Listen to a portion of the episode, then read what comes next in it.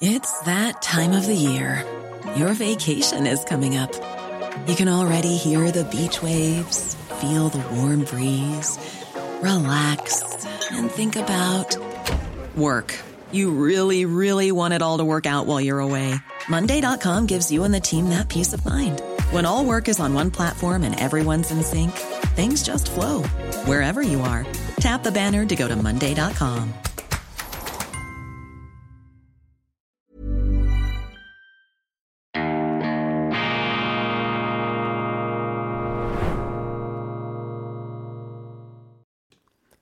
Grüezi miteinander, ganz herzlich willkommen und einen wunderschönen, guten, beschwingten Morgen, meine sehr verehrten Damen und Herren, liebe Freunde.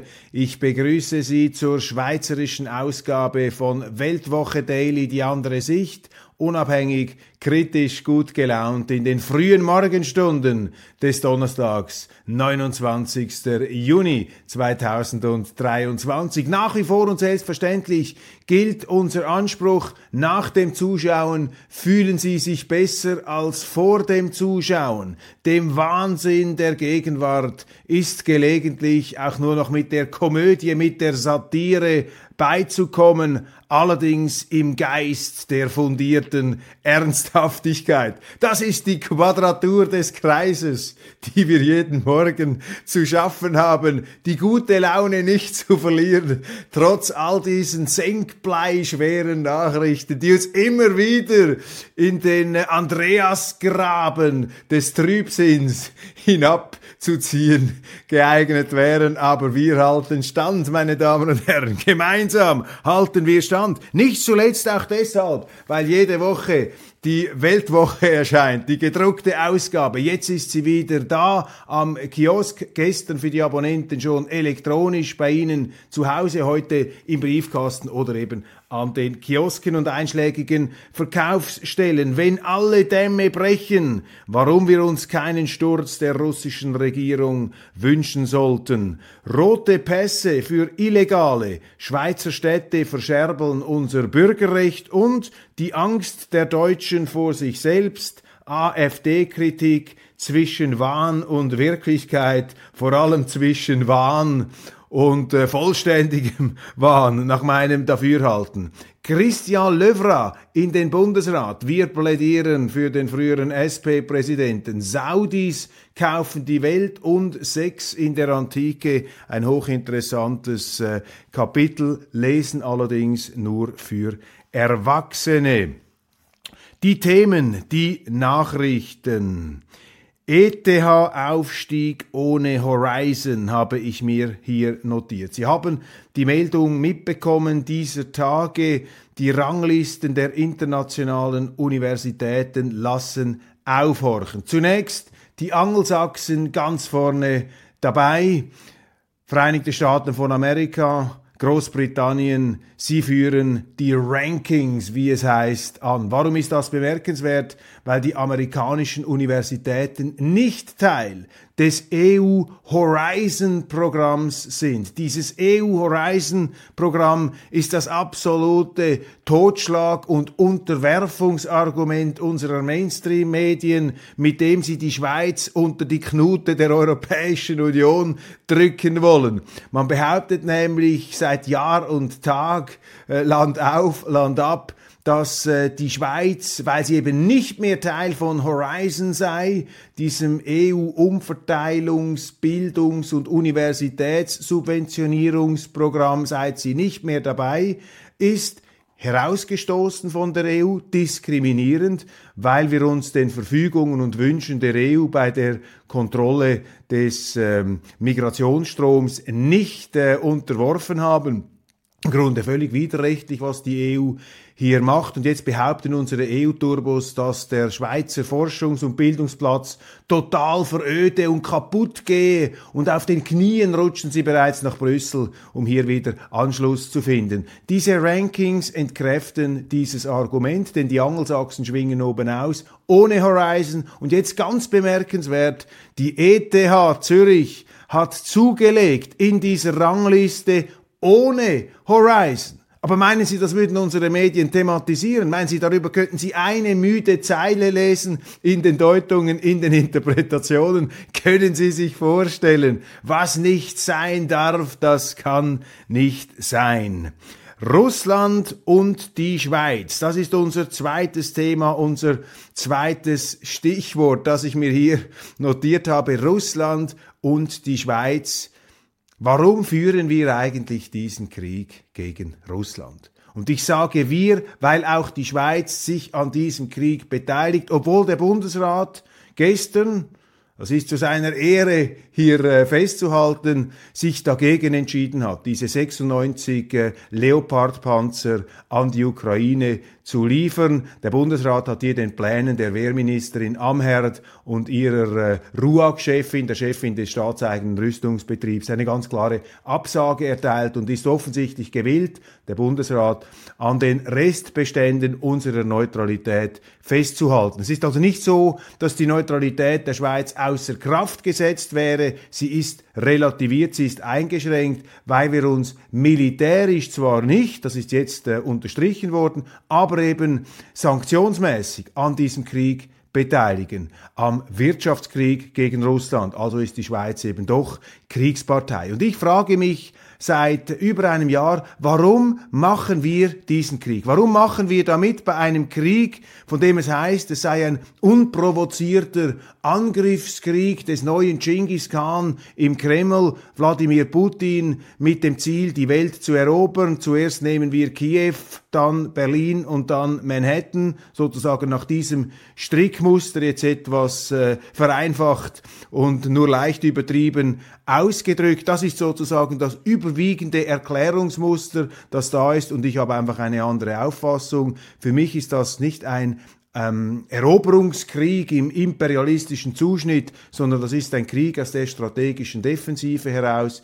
Die Russen aus ihrer Sicht fühlen sich existenziell bedroht durch die NATO-Ostausdehnung und vor allem auch durch die faktische NATO-Mitgliedschaft der Ukraine, die betrieben worden ist in den letzten Jahren äh, mit unerbittlichem Nachdruck seitens der Amerikaner. Das ist der Hintergrund. Und äh, wenn man sich natürlich diesem Hintergrund oder dieser Analyse verweigert, dann kann man gar keine klare Vorstellung dieses Krieges bekommen. Und das ist genau das Problem, das wir in der Schweiz haben. Wir machen da mit, obwohl wir uns gar nicht im Klaren sind darüber, warum wir mitmachen. Warum machen wir eigentlich mit? Was ist das Ziel dieses Krieges? Und warum äh, neigen wir äh, zur Behauptung unserer Medien, unserer Politik, dass dies unser Krieg sei, dass es da um unsere Werte, um unsere Sicherheit gehe, die da verteidigt werde, angeblich in der Ukraine. Diese Debatte findet leider in der Schweiz überhaupt nicht statt. Und in diesem Zusammenhang möchte ich noch einen Gedanken hier hineinwerfen, und das ist nämlich der Gedanke,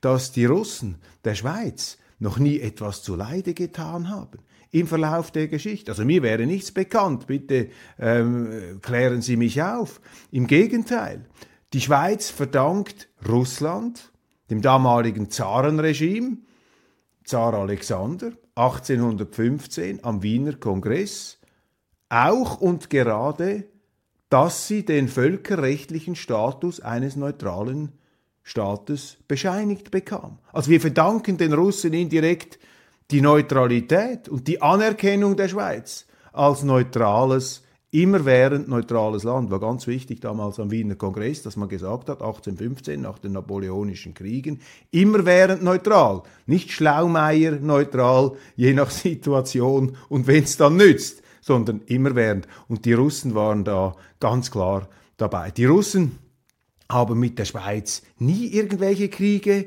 gehabt. Ich meine, ich respektiere die Balten, die Letten, die Litauer, die Polen. Die haben eine ganz andere Perspektive auf Russland. Die ist auch zu respektieren. Aber das Problem besteht eben darin, dass wir uns gar nicht mehr die Mühe machen, und vor allem unsere Medien machen sich nicht mehr die Mühe, sich in die verschiedenen nationalen Wahrnehmungsperspektiven einzufühlen, weil es ja den Nationalstab für die Medien gar nicht mehr geben darf. Da fängt ja dieser ganze Wokeismus, dieser politisch korrekte Wahnsinn, diese Realitätsverweigerung, da fängt sie ja bereits wieder an. Dabei ist es entscheidend, dass man die Geschichte kennt, vor allem bei Kriegen, weil Kriegen bezwingen uns. Kriege zwingen uns dazu, eine Standortbestimmung unserer Interessen und unserer Beziehung mit den kriegführenden Mächten genauestens und ehrlich zu bestimmen. Und wenn man das nicht macht, dann landen sie in Teufels Küche, meine Damen und Herren. Die Russen haben uns noch nie etwas zu Leide getan und trotzdem und trotzdem beteiligt sich die Schweiz an einem Wirtschaftskrieg gegen Russland und ist sogar am Rande sich militärisch zu beteiligen. Mit letzter Not gewissermaßen konnte das noch abgewendet werden, aber namhafteste Kreise, nicht zuletzt in der schweizerischen Diplomatie. Jetzt müssen Sie sich das einmal vorstellen. Schweizerische Diplomaten, ehemalige Top-Diplomaten, wie Tim Guldimann, Botschafter in Berlin unter anderem, fordern, dass die Schweiz diese 96 Leopard-Panzer an die Ukraine liefert und die Neutralität beseitigt. Diese Leute sind der Meinung, dass es unmöglich geworden sei, die schweizerische Neutralität dem Ausland zu erklären. Ich, frage mich, meine Damen und Herren, was haben diese Diplomaten eigentlich gemacht in den letzten Jahrzehnten? Wofür haben sie ihre stattlichen Löhne kassiert und ihre jetzt stattlichen Pensionen? Und im Falle von Tim Guldimann ist das natürlich besonders äh, irritierend, denn der frühere Botschafter der Schweiz in Berlin hat mittlerweile die deutsche Staatsbürgerschaft angenommen. Also mehr kannst du dich ja sozusagen äh, dem Gastland nicht mehr anverwandeln, beziehungsweise den Interessen eines anderen Landes, dass du deine schweizerische Staatsbürgerschaft ablegst, obwohl du die Schweiz ja angeblich über Jahrzehnte äh, hinweg im Außendienst vertreten hast als Diplomat.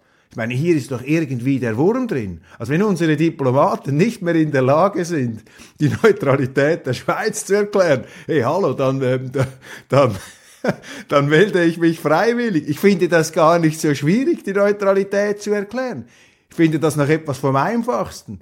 Viel schwieriger ist das äh, Regierungssystem der Schweiz zu erklären, das Kollegialsystem mit den Initiativen und dann den Referenden. Das verstehen die Ausländer nicht, aber die Neutralität versteht doch jeder. Das heißt einfach, die Schweiz hält sich raus. Ganz einfach. Sie macht nicht mit. Sie ist neutral. Sie kommt mit allen gut aus. Und darum ist die Welt auch gerne zu Gast in der Schweiz, weil wir neutral sind. Aber unsere wohlstandsverwahrlosten Diplomaten, die da ihre persönlichen politischen Obsessionen geköchelt haben auf Kosten des Steuerzahlers.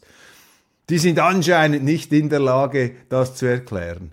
Ich glaube, die wären schon in der Lage, das zu erklären. Sie wollen es einfach nicht erklären, weil sie ein anderes Interesse haben, weil sie der Meinung sind, dass ihre persönliche politische Meinung wichtiger ist als das, was die Schweiz ausmacht. Das ist die Egozentrik, das ist der Narzissmus des des, des äh, Diplomaten. So, jetzt aber eine gute Nachricht. Äh.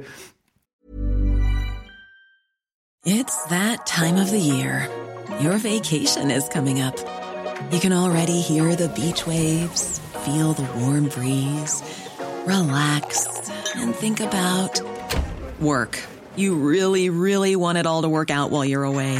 Monday.com gives you and the team that peace of mind. When all work is on one platform and everyone's in sync, things just flow wherever you are.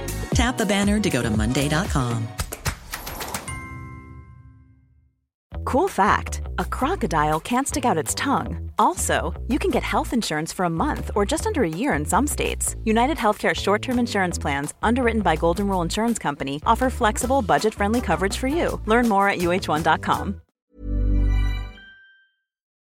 Abgesehen, ja gut, wir sind ja schon mit der ETH einer, einer guten Nachricht eingestiegen. Eine wirklich gute Nachricht. Darius Rochepin.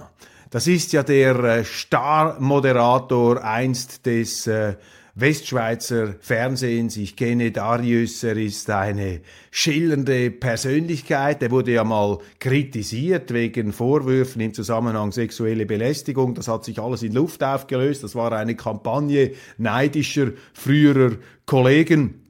Und Darius Rochepin ist ja ähm, schlagartig äh, europaweit berühmt geworden, als ihn das französische Fernsehen TF1 verpflichtet hat, als äh, Anchorman, als ähm, Moderator einer der wichtigsten Nachrichtensendungen am Abend. Und jetzt hat gestern Darius Rospin, Rospin den amerikanischen Klimabeauftragten, den Klimadiplomaten John Kerry, den Ritter der traurigen Gestalt etwas in der Administration von US-Präsident Joe Biden, John Kerry, diesen ewigen Demokraten, der auch mal Präsident werden wollte, unterlegen ist damals allerdings gegen George W. Bush, hat er ihn eingeladen in seine Sendung und heldenhaft befragt. Sie haben angefangen mit äh, Klimathemen und sind dann auf den, äh, auf den Ukraine-Krieg gekommen und in diesem Zusammenhang auf den Irak-Krieg.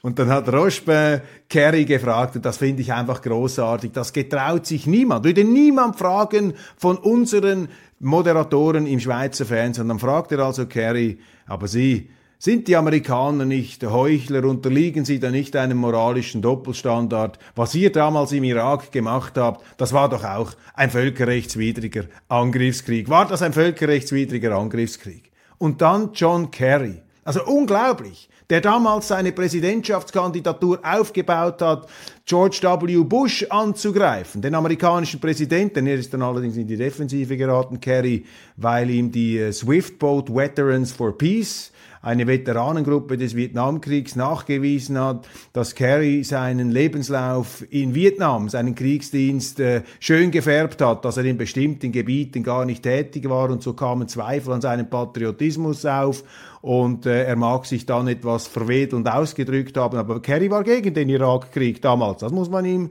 zugute halten, das muss man ihm äh, in dem Sinn ähm, zugestehen. Aber jetzt sagt er ihm vor der Kamera, nein, das sei kein völkerrechtswidriger Angriffskrieg gew gewesen, weil man damals gedacht habe, Saddam Hussein habe Massenvernichtungswaffen und man habe sich da halt bedroht gefühlt. Das ist doch, das ist ja wunderbar, wie hier genau das zum Ausdruck kommt, was ich hier schon seit langem erzähle, dass eben keine Großmacht jemals zugeben wird, dass sie einen völkerrechtswidrigen Angriffskrieg gemacht hat, weil eben die Staaten, die Regierungen, die einen Krieg anfangen oder auslösen, natürlich immer schon für sich gerechtfertigt haben, warum sie das machen. Das ist wie in einem Rosenkrieg zwischen Mann und Frau. Da geht es ja immer darum, wer ist jetzt eigentlich schuld daran, dass die Scheidung ausgelöst worden ist. Und äh, schauen Sie sich mal diese Verfahren an. Da finden Sie nie eine Frau oder einen Mann, die sagt, also ich bin schuld, dass wir uns jetzt scheiden lassen. Nein, man sucht immer nach Vorwürfen, warum der andere schuld ist. Und so ist es eben auch im Krieg. Und je mehr Gründe der eine findet, desto mehr Gründe findet der andere. Und am Schluss hören Sie erst auf, wenn einer mehr oder weniger tot im Graben liegt oder einfach quasi die, die Halsschlagader zeigt und kapituliert. Das ist die Dynamik solcher Vorgänge. Das ist menschlich. Darüber muss man sich auch nicht moralisierend erheben. Das ist einfach unsere unsere Natur. Darius Rochepin grilliert, John äh, Kerry fantastisch und Joe Biden sagt gleichen Tags in einem Fernsehinterview, dass offensichtlich von diesem Interview äh, stark beeindruckt, dass äh, Wladimir Putin selbstverständlich den Krieg im Irak nicht gewinnen werde. Kein Tag ohne einen Verstolperer von Joe ähm, Biden. Ein neuer Chefdiplomat der Schweiz soll mit der EU die Beziehungen einrenken. Alexandre Fasel, Alexandre Fasel ist äh, berufen worden als ähm, Chefunterhändler der Schweiz mit den europäischen äh, Kollegen, um diesen institutionellen Anbindungsvertrag und diese verschiedenen äh, Pakte und Kontrakte, die da im Schwange sind, abzuschließen. Alexandre Fasel schreibt, äh, Hubert Moser auf Weltwoche ähm, Daily Online, auf Weltwoche Online, ist ein bekannter EU-Turbo, also das Gegenteil der jetzt abtretenden äh, Chefdiplomatin Livia Lloyd, die nach Berlin geht als Botschafterin. Ich habe großen Respekt vor Frau Lloyd. Ich finde, sie hat das sehr, sehr gut gemacht mit der Europäischen Union. Auch sehr ehrlich. Sie hat gegenüber dem Bundesrat ehrlich gesprochen. Sie hat auch gegenüber dem Parlament im Rahmen natürlich der äh, diplomatischen Diskretion reinen Wein eingeschenkt. Darum haben sich die Linken und die EU-Turbos an ihr die Zähne ausgebissen, weil sie alle alles andere als amüsiert. Jetzt also eine weitere Kehrtwende und Alexandre Fasel, sozusagen das Gegenteil äh, von Livry Alloy, soll es nun richten. Und diese Personalie, so schätzen es äh, Insider des Bundeshauses ein, die Fasel schon lange kennen. Ich kenne ihn noch nicht persönlich. Die sind der Auffassung, dass diese Perso Personalie ganz klar Ausdruck des Willens des Bundesrates ist, hier äh, die Schweiz institutionell der EU zu unterstellen, also ihre Souveränität, ihre Volksrechte nach Brüssel zu verschieben, die Schweiz faktisch zu einem Passivmitglied der Europäischen Union zu machen, in wesentlichen Teilen unserer Wirtschafts- und Sozialgesetzgebung. Gesetzgebung. Der Druck das, äh, der Druck auf den Bundesrat in diese Richtung zu marschieren ist natürlich groß, vor allem von Seiten der Medien, allem voran die neue Zürcher Zeitung äh, ist hier ein Treiber dieser EU-Anbindung machen jetzt Druck auch auf die SVP-Bundesräte Rösti und Barmelen. Man versucht vor allem ähm, Albert Rösti auf die Seite der EU-Anpasser zu ziehen. Bis jetzt ähm, hat Albert Rösti eine sehr gute Performance meines Erachtens abgeliefert als SVP-Bundesrat. Ich hatte anfangs auch etwas die ähm, Befürchtung, dass dieser äh, Pöstchensammler äh, möglicherweise allzu geschmeidig und allzu äh, hellhörig werden könnte ähm, gegenüber den Schalmeienklängen der Anpassung des Mainstreams aber äh, bis jetzt äh, erstaunliche Resilienz, Resistenz, Widerstandsbewusstsein, Grundsatztreue bei Albert Rösti. Hoffen wir, dass es dabei bleibt. Die Medien auf jeden Fall kneten an ihm herum. Robert Menasse, der österreichische Schriftsteller, mit einem äh, großen Interview heute auch in der neuen Zürcher Zeitung. Sein Satz äh, ist mir in die Nase, ins Auge gestochen. Nationalismus führe zu Auschwitz. Nationalismus führe zum Völkermord in letzter Konsequenz. Das ist die These von Robert Menasse. Und deshalb sei die EU bei all ihren Fehlern und Problemen ähm, eine Verhinderung dieses äh, Absturzes äh, beziehungsweise eine Verhinderung des Nationalismus und deshalb auch eine Art äh, Präventivverhinderungsinstitution gegen den Völkermord, gegen Auschwitz. Das ist die These, die hier aufgestellt wird. Ich glaube, das entspricht äh, der Selbstwahrnehmung vieler Leute, die an der Europäischen Union beteiligt sind, die davon leben, die in dieser Bü Bürokratie sich bewegen. Das ist sozusagen ihr Gründungsmythos. Wir sind die Krone der Zivilisation. Wir verhindern, wir stehen zwischen äh, dem Völkermord und äh, der Zivilisation. Wir sind die Gralshüter der Zivilisation in Europa. Diese These halte ich für äh, absolut falsch. Es ist auch falsch zu behaupten, dass der Nationalismus zwangsläufig äh, zum Völkermord führe. Denn der Nationalismus, äh, es gibt da Beispiele, er hat unter anderem äh, zu einer sehr fruchtbaren äh, Symbiose eben zwischen Nationalismus und äh, Freiheit geführt. Es gibt nationalistische Demokratien, zum Beispiel die Vereinigten Staaten von Amerika. Die sind in dieser damaligen 18. und 19. Jahrhundert heranrollenden nationalistischen Bewegung zu einem demokratischen Rechtsstaat geworden. Also dort ist Nationalismus, Freiheit, Rechtsstaat eine Verbindung einge eingegangen. Das sehen Sie auch in Großbritannien und nicht zuletzt auch in der Schweiz. Die Schweiz ist 1848 als moderner Bundesstaat entstanden. Das war die nationalistische Hochzeit damals der nationale, liberale Freiheitsdrang, der sich äh, zu einem institutionell erstaunlich äh, früh gefestigten Rechtsstaat konstituierte. Das ist die Schweiz. Also der Nationalismus führt mitnichten äh, in den Abgrund des Völkermords und in den Krieg. Das haben wir gesehen in Deutschland. Dort hat der Nationalismus und vor allem der nationale ähm, Freiheitsliberalismus und äh, der Freiheitsnationalismus, wenn man so will, äh, der ist gescheitert. Und der hat dann, aber auch mit verschiedenen erschwerten Umständen, am Schluss dazu geführt, dass man in einen Hypernationalismus, in einen Nationalismus des Wahnsinns ähm, verfallen ist. Aber das kann man nicht verallgemeinern. Und deshalb muss man eben aufpassen. Auch interessant, eben die Deutschen, die Österreicher, die haben natürlich diese Perspektive. Für sie ist die Europäische Union vielleicht jenes Gefängnis, das sie in ihrer Selbstwahrnehmung oder zumindest der Selbstwahrnehmung einer, einiger Intellektueller und einiger Politiker daran hindert, sich selber wieder umzubringen und andere aber in der Wahrnehmung anderer, in der Tradition anderer Länder ist das nicht der Fall. Und ich glaube, auch hier wieder eine Nebenwirkung des Ukraine-Kriegs.